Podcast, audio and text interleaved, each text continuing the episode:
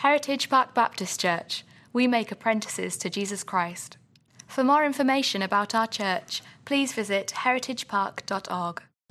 Pastor Trent cannot be here today, and so we have the uh, honor of Brother Howard Daniel getting to be here. And uh, he is uh, part of our church. He's a, and he's been around for some time, but he is something that we call an intentional interim.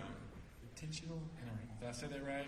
It's, I did this first service. I just had to double check. I want to see the business card. Just kidding. Intentional interim, and uh, and and he has served in churches, and that's what he does. He goes to churches that are looking for pastor, and he helps them. That's not the case with us. I want to clarify that. Pastor Trent can No. be here today.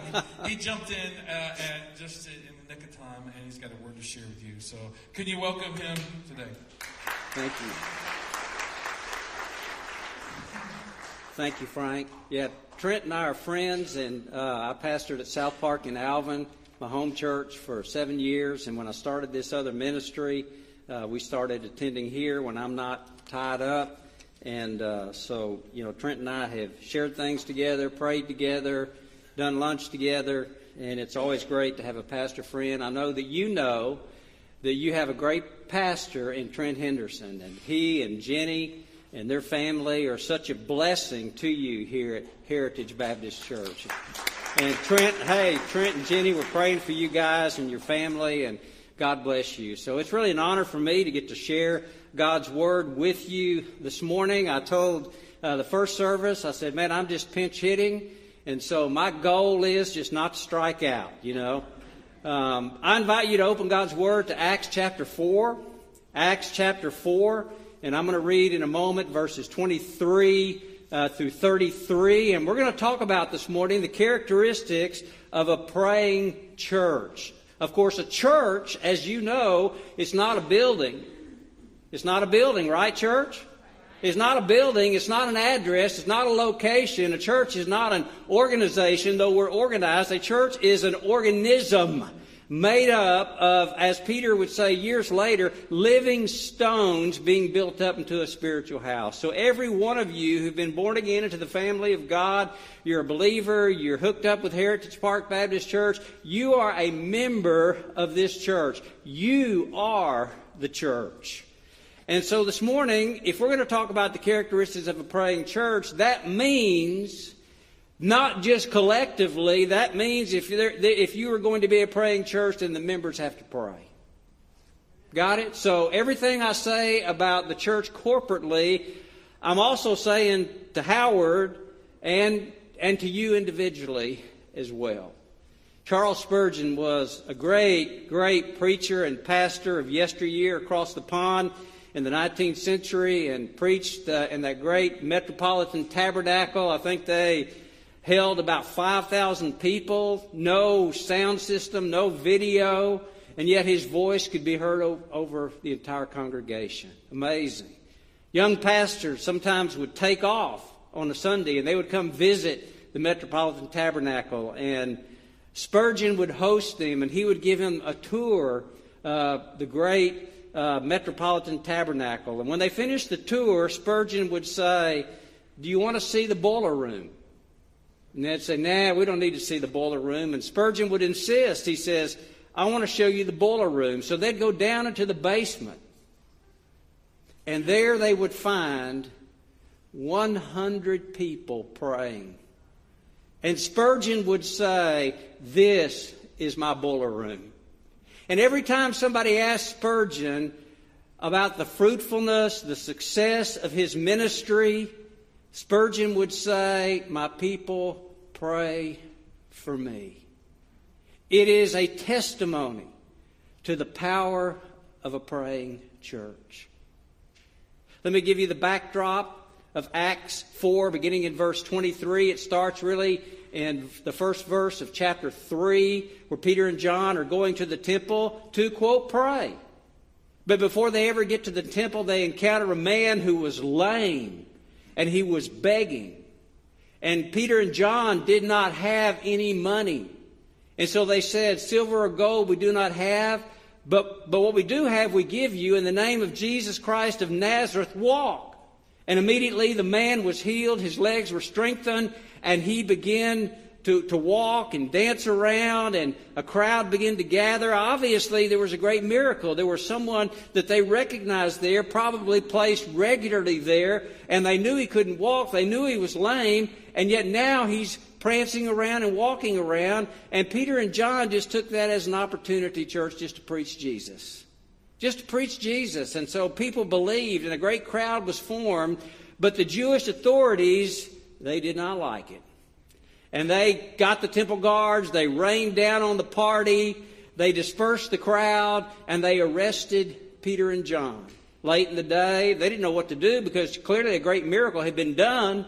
And here they are preaching Jesus, whom they killed, and who Peter and John are saying is alive, and they didn't want that to get out. And so the next day, they called them before the, the, the authorities, and they threatened them and they said, hey, you got to stop all this stuff about Jesus. You got to stop preaching about Jesus. And then they released them. And we pick it up in verse 23. On their release, Peter and John went back to their own people and reported all that the chief priests and the elders had said to them. When they heard this, that is, when the church had heard this, maybe it was the entire church, some believe it may have been uh, a group of the, the, the, leadership of the church, but, but it was the church. And, and when they heard this, notice what was their response. When they heard this, they raised their voices together in prayer to God. Sovereign Lord, they said, you made the heavens and the earth and the sea and everything in them. You spoke by the Holy Spirit through the mouth of your servant our father David. Then they quoted in their prayer Psalm 2, verses 1 through 2. Why do the nations rage and the people plot in vain? The kings of the earth rise up and the rulers band together against the Lord and against his anointed one. Indeed, Herod and Pontius Pilate met together with the Gentiles and the people of Israel in this city to conspire against your holy servant Jesus, whom you anointed. They did what your power and will had decided beforehand should happen. Now, Lord, consider their threats and enable your servants to speak your word with great boldness. Stretch out your hand to heal and perform signs and wonders through the name of your holy servant Jesus. After they prayed, the place where they were meeting was shaken, and they were all filled with the Holy Spirit and spoke the word of God boldly. All the believers were one in heart and mind. No one claimed that any of their possessions was their own, but they shared everything they had. With great power, the apostles continued to testify to the resurrection of the Lord Jesus, and God's grace was so powerfully at work in them all. What a dramatic passage. They, we find that the church was under threat of the government. We know that they had the power to arrest because they had done it. They also had the authority to kill because they killed Jesus. This was a true threat from outside. What would they do? Notice the first characteristic of a praying church prayer is the first response, not a last resort. I mean, so often what, what I do, and I think it's probably what you do, when something comes into my life, when something happens in our lives, or when something comes in, in the life of a church, what do we do? We want to call a deacons meeting. We want to call a committee I've been there. I've been a pastor for over 30 years. it, it is just, you know, in our nature. We got to do something. We got to meet. We got to make a decision. And so often what we do is we come up with our man-made solutions and, and then we say, oh God, would you bless what we decided is, is, is best? Well, what's wrong with that picture? and, and, and then and then when things go awry, it's 911 God. Why didn't you answer our prayer? But here we find that prayer was the first response, not a last resort. I, I read about an African animal called a gnu. Has anybody heard of the gnu? Oh, man, that's awesome. Man, you're smart. G N U. It's a gazelle like creature.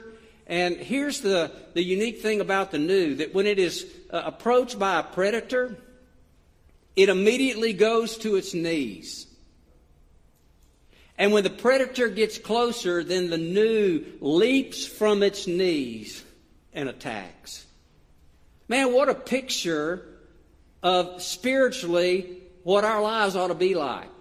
When we're under attack, when we have troubles and difficulties, immediately what we ought to do is get on our knees and pray. Now let's look at this prayer because this prayer takes up the majority of this section of Scripture. Notice recognition. They begin by recognizing God. They called him the sovereign Lord. Let's talk about that for a minute. You see, the word sovereign has to do with having all authority and all power. The word Lord, we get our uh, English word uh, despot from. The king, the monarch, the one who rules over all. So you put those two together, and Jesus is the sovereign Lord, that means the buck stops with him. He said that in Matthew 28 18. All authority in heaven and on earth has been given to me. It stops right here. I'm it. And then, and then they recognized him, if you'll notice in the scripture, as the creator. That goes hand in hand. If he's the sovereign Lord, then he created everything. How do you start your prayers? With you? With the issue, with the problem? With telling God what to do? He is worthy of our affirmation. He is worthy of our praise. He is worthy of us being recognized for who He is, the sovereign Lord. He's the sovereign Lord over everything, but the real question is is He your sovereign Lord? Have you crowned Him not just as Savior, but as your sovereign Lord? They recognized Him. And we need to praise our God and affirm Him and recognize Him with praise for who He is. And then release. They were doing exactly what Psalm 55:22 had told them to do.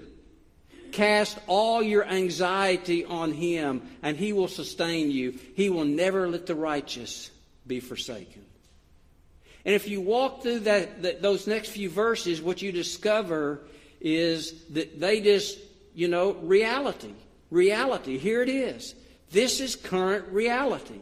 This is the problem. This is the issue. This is what's going on. This is it. You said in Psalm 2 that, hey, man, the time would come when the nations would rage. It's happened. It's happened in our time through Herod and Pontius Pilate. It's happening now. So we really are not surprised because you said it would happen and it is happening. But what we're doing is just releasing it to you. We're laying it at your feet. We're putting it at the foot of the cross because we don't know the answer. And then we see requests. Okay, this is this is really makes me think as a pastor.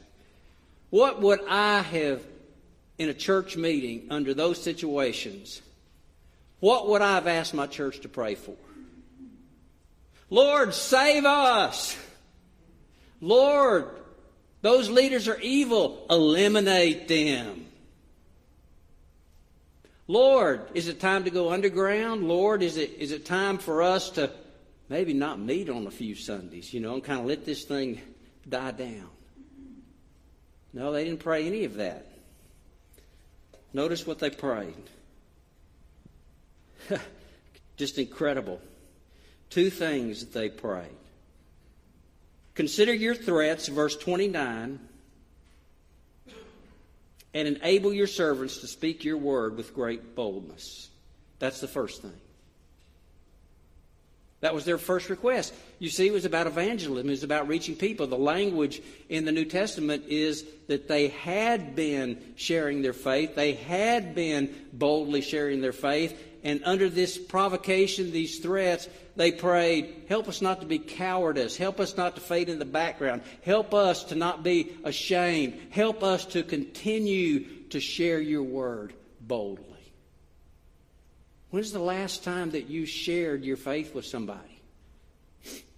I, have said for years, and for me, the easiest way to do it is just to tell your story. Everybody here that's a Christian, you have a story. You don't have to memorize anything. You don't have to memorize an outline. You don't have to memorize verses. Just tell your story in three minutes or less about how you came to know Jesus Christ as your personal Savior and Lord. Just tell your story and say, I'm not perfect, still got issues in my life, but I know that Jesus is there. And I know I'm heaven bound. And what He's done for me, I know He'll do for you if you'll trust Him. Man, it's just as simple as that.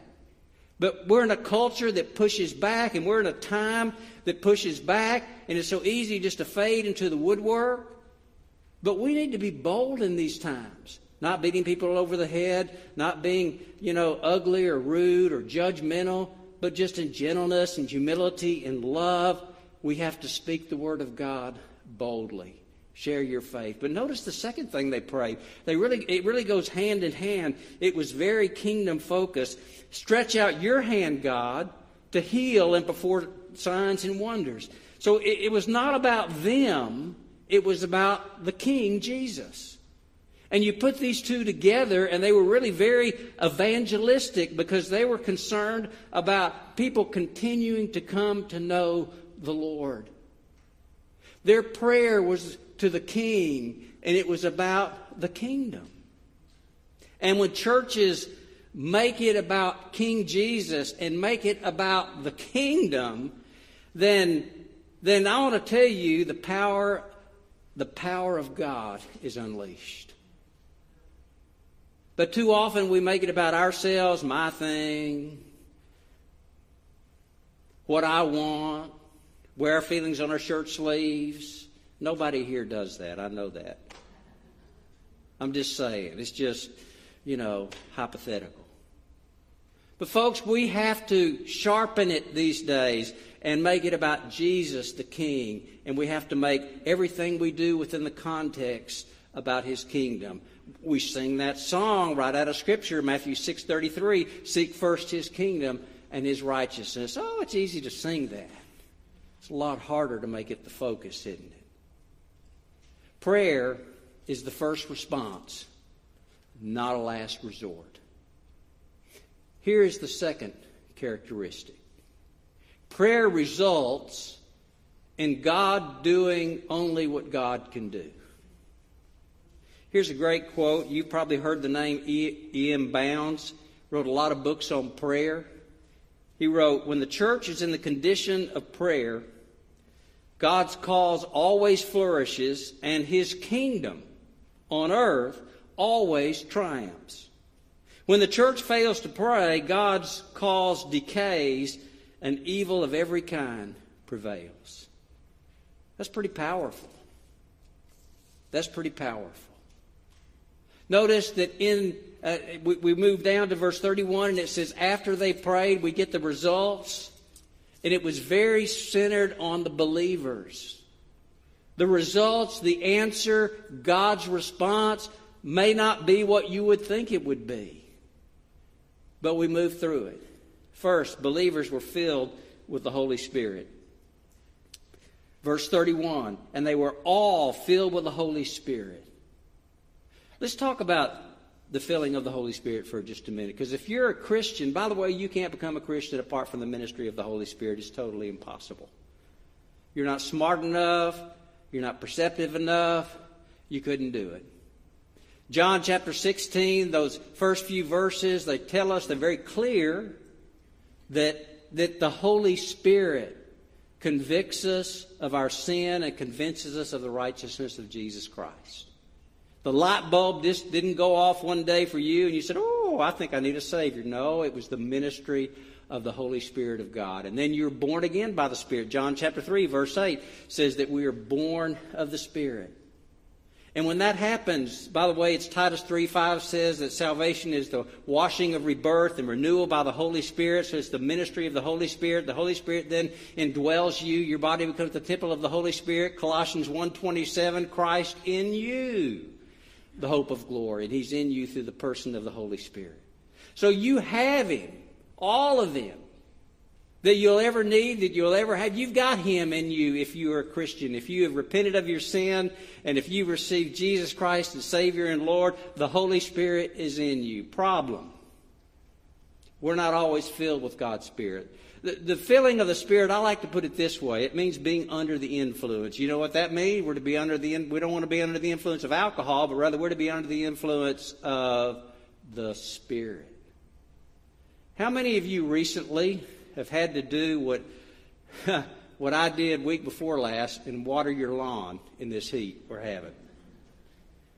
I, I have a half acre. I don't have a sprinkler system, so it's dragging hoses and hooking. I see shaking heads out there. Listen, it's torture.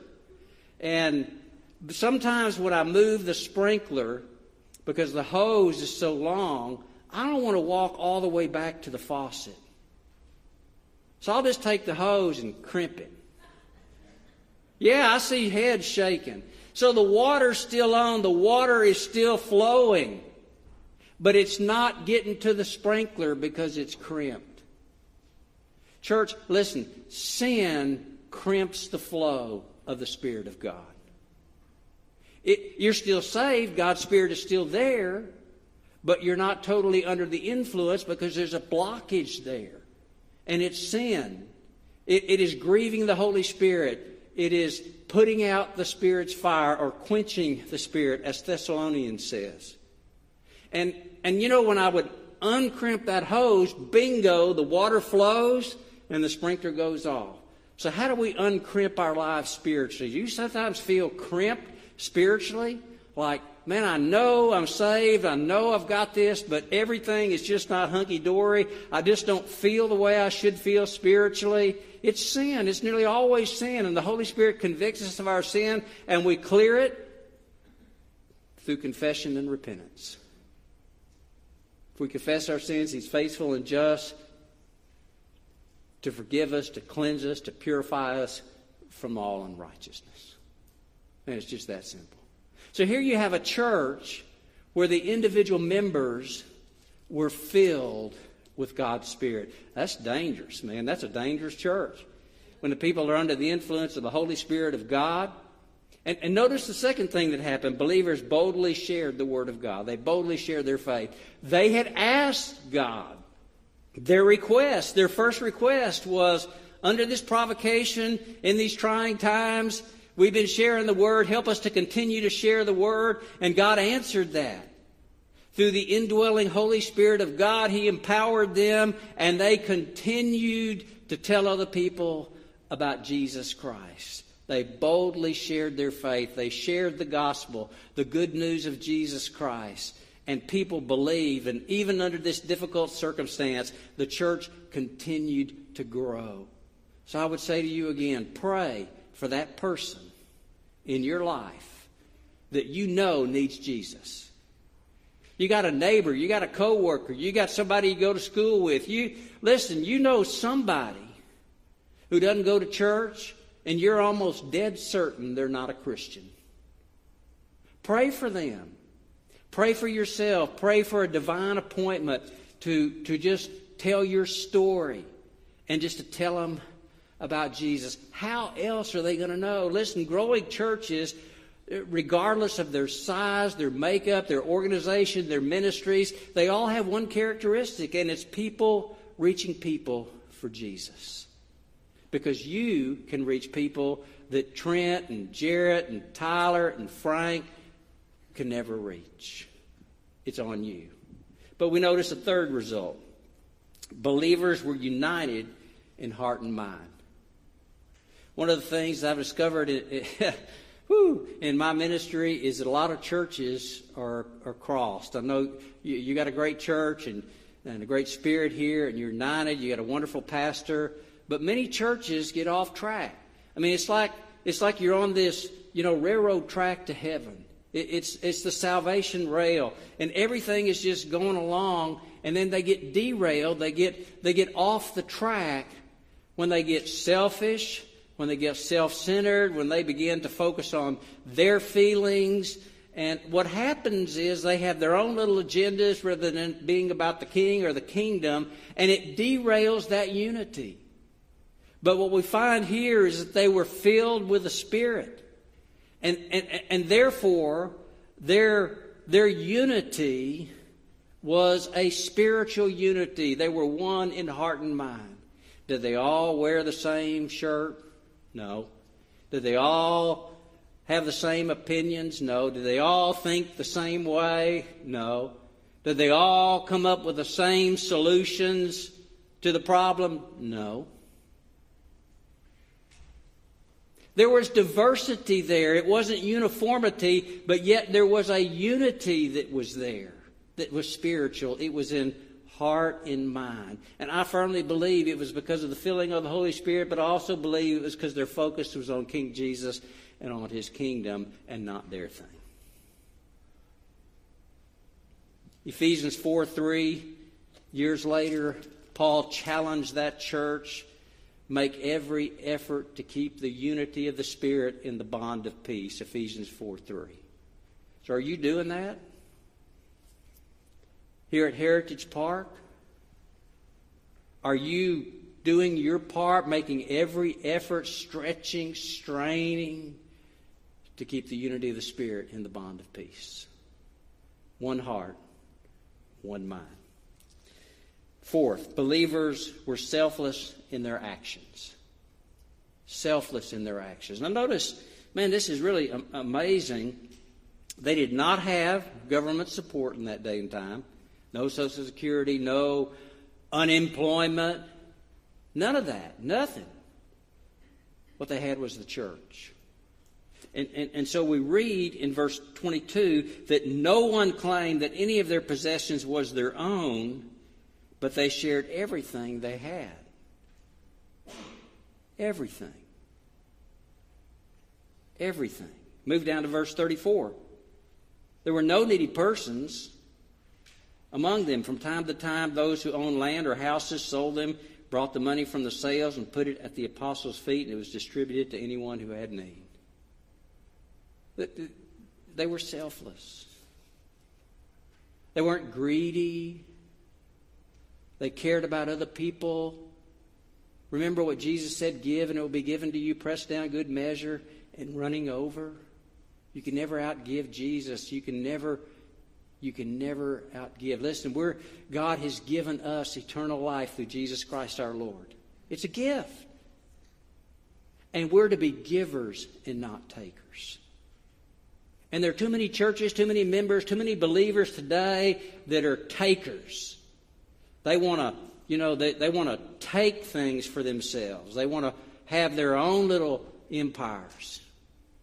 But we are to be givers as we share the Word of God and as we physically, materially, at times financially meet the needs of others. You would have nothing without the gift of the Savior. And then, and then finally, the result believers were blessed with God's favor, God's grace. That, that last part of verse 33 is just an awesome way to end this passage.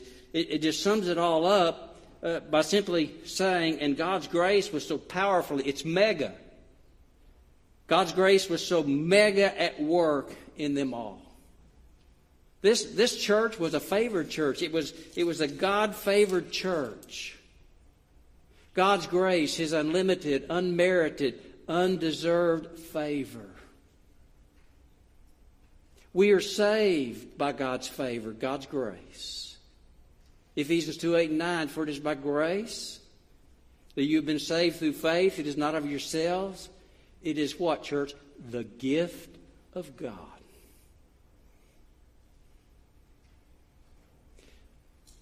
You're not good enough. You could never be good enough. It's only by God's grace. And we serve by God's grace, don't we? Here's a church that was enveloped in the grace, the favor of God, and they're serving, meeting needs, sharing the Word of God. It was all grace because God's great grace was upon them. And out of that grace, in the power of the Holy Spirit, they served. And grace sustains us in difficult times. They were going through a difficult time, and yet they were thriving. not just surviving, because of God's amazing grace. Paul banged on the doors of heaven and said three times, Man, heal me, God. Take this thorn in the flesh away. 2 Corinthians 12. And God said, My grace is sufficient. It always is, isn't it?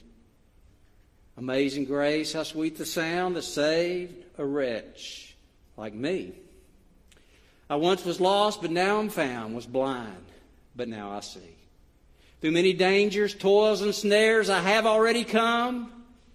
Tis grace hath brought me safe thus far, and grace will lead me home. Do you know the grace of God? Have you experienced the grace of God through the person of Jesus Christ? You can today if you'll repent of your sin. Put your faith and trust in Jesus Christ. He loves you so much. How much? He died on the cross to pay for your sins. He rose again victoriously. He is the sovereign Lord and He longs to save you. He longs to envelope you with His amazing grace and His amazing love.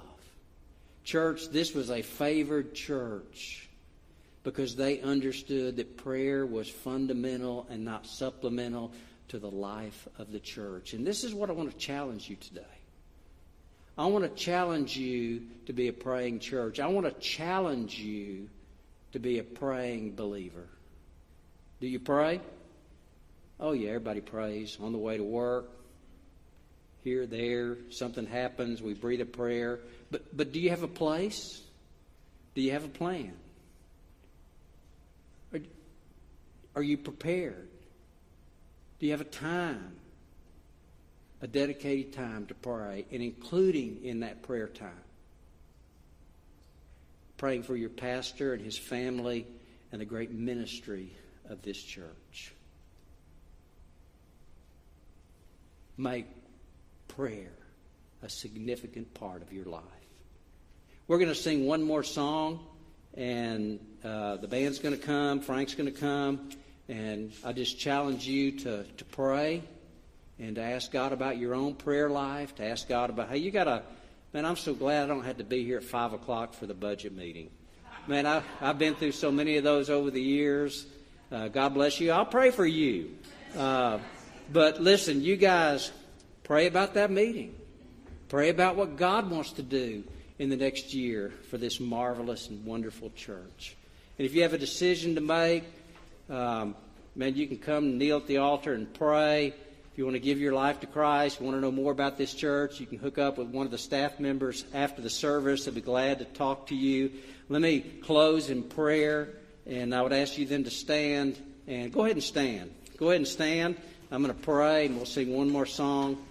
Lord, we love you. We praise you. We thank you uh, for the challenging reminder of this wonderful passage. Life comes hurling at us just like it did those believers in that church in the first century world. And the only way we can be prepared is, is as we pray and as we lean upon you and your amazing grace. Lord, I, I just, my real request to you is that you would convict the members of this church to pray more, to have a planned prayer time, and to pray for their church and their pastor in every decision they make. Lord, we're like the disciples. We just say humbly, Lord, teach us to pray. In the name of Christ, amen.